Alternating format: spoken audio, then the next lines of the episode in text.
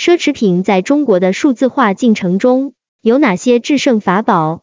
作者安妮，二零二一年九月八至九日，由上海西维 ECV International 主办的第三届中国奢侈品数字化创新峰会在上海举办。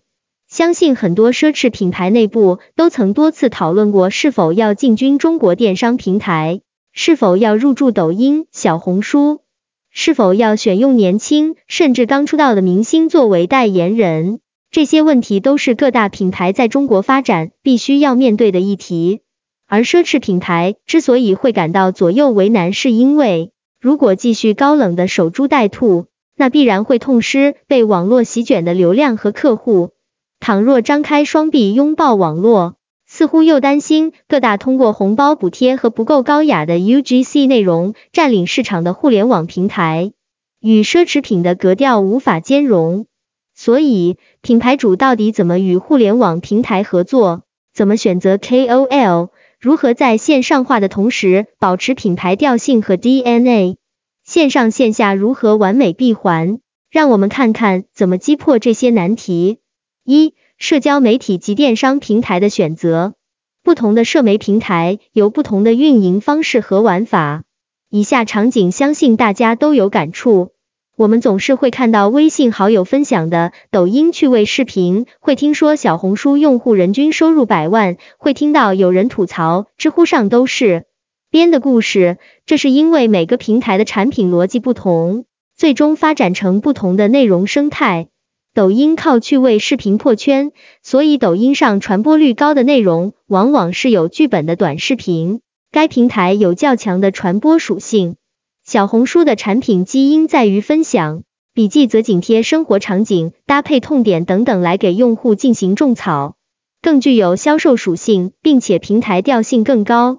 知乎以问答和长文为主，更适合品牌讲故事、讲干货。腾讯小程序和朋友圈广告不仅有商品交易环节的承接，也可以仅仅呈现界面交互体验和大秀直播。品牌主真正要把控的是每个平台的内容题材，以及跟 KOL 普通用户的互动模式，而不必在选择入驻哪个平台的时候太过纠结。一方面，每个平台都有高级和低俗的内容。另一方面，平台的调性和定位也并非一成不变。曾经的小红书确实人均白富美，那时遭到部分人的唾弃，因为这里面大量的白富美被质疑是用高仿奢侈品在炫富。但是来自小红书的佐罗先生在峰会上告诉我们，真诚分享是小红书新的公约和社区价值观。鼓励 KOL 和 KOC 笔记中写明是否为品牌广告。鼓励 KOL 和 KOC 发布内心认可的品牌广告，广告可以和用户坦诚相见。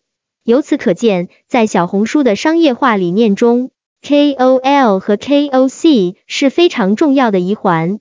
不仅如此，小红书也非常清楚，一个健康的内容社区必须要将合作内容控制在较小的比例内。佐罗先生说道：“用户产生的内容才是你的资产，合作的内容不能代表品牌的力量。用现在流行的话来说，就是自来水内容才能说明你的品牌和产品够好。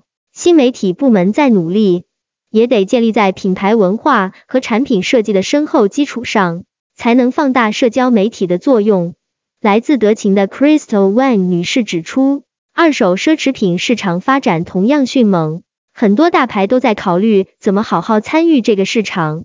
如果你经常刷社交媒体，应该能感觉到“中古”这个词几乎已经成为时尚领域的流量密码，讨论度很高。但是大家被种草之后，往往会打开二手奢侈品电商 APP 或者搜索线下中古店。显然，在这个链路中，奢侈品牌主是缺席的，没有承接好这部分流量。目前线下中古店铺似乎还没有比较权威的检测机构来给店内商品验明正身。二手奢侈品电商一般跟中检集团合作，然而你知道吗？英国皮具品牌 Mulberry 已经参与到本品牌的二手产品的检验和流通环节中来。一方面使得二手产品有官方背书，另一方面也是品牌执行可持续发展价值观的良好体现。这是来自 Mulberry 的 Cynthia Zong 女士，在同样由上海西维 ECV International 主办的二零二一中国时尚业数字化零售国际峰会上分享给我们的。现在的年轻人都在看什么社媒内容？作为官方账号，自卖自夸的广告并没有太多的信服力，用户原生的自来水才是王者。来自字节跳动的张玲仪女士也说道。字节做的调研发现，百分之五十五的用户想看官宣内容，这些内容可能是传统的关键新闻发布，比如一年两度的时装周、跟明星的合作信息、新店开幕等等。说到自来水，BCG 的 Veronica 女士分享了消费者在购买奢侈品前后的涉媒行为，售前决策较快，通过在社媒搜索了解产品信息、品牌和设计师信息。通常一个月内会做出购买决策，售后还会回到社媒再次加深了解品牌。百分之三十的消费者会在社媒上分享购买经历。相信这些结论可以给各大品牌主很多数字化营销内容上的启发。来自发发奇的 John Danzy 在演讲中用了较大篇幅强调，欧美品牌一定要做本土化的内容，不能只把中国当成提款机。首先要避免对中国文化的浅层理解，找到中国价值观中最重要的东西。其次，不能简单把总部的内容做翻译，然后机械的分发。发发奇在中国会找中国模特和博主进行拍摄，以求跟消费者产生更多链接。二，如何在开拓线上渠道的同时保持品牌调性和 DNA？各大电商平台涵盖的行业当然不止。奢侈品，所以奢侈品对于平台调性的担心确实不无道理。尤其是有些平台，也正是因为便宜、性价比高，才被消费者坚定的选择。但如果错过这些平台的流量，当然也十分可惜。所以对于品牌主来说，在需要在开拓线上渠道和保持品牌调性 DNA 之间取得平衡。来自 BCG 的 Veronica 女士告诉我们。LV 推出过针对 VIC 客户的一服一直播，被证明非常有效。所以线上营销仍然要尽量保持客户的专属感。这一点发发奇的 John Danzy 先生也分享了类似的案例。发发奇会联合一些艺术展览主办方，给 VIP 客户提供专属的看展场次。不过，来自耀客集团的周婷女士认为，奢侈品最终还是要自建电商体系。或者选择拥有优质客户资源的平台发展电商业务，因为看得到奢侈品的人群，其中的大多数未必买得起奢侈品。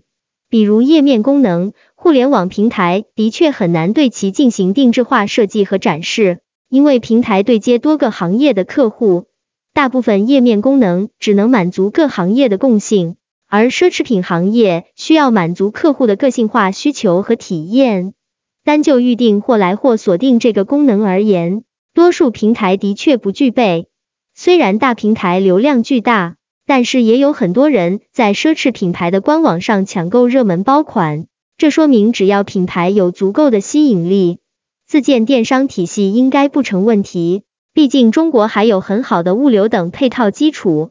三 KOL 的选择和投放，在社媒营销中。KOL 合作是很重要的部分，比如要考虑 KOL 粉丝几点赞数的真实性，不同 KOL 之间的粉丝重合度，KOL 接广告的频次等等，这些都涉及投放 ROI 投入产出比 Return on Investment。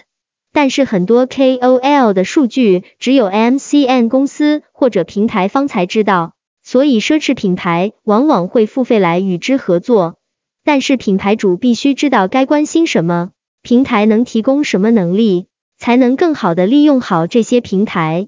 主流平台的商业化部门有对应的系统和功能可以为投放提供参考，比如字节跳动的张玲仪女士提到的巨量星图就有帮助内容精准触达人群的投放系统，还有圈定备选人群、设定频次和人群等功能。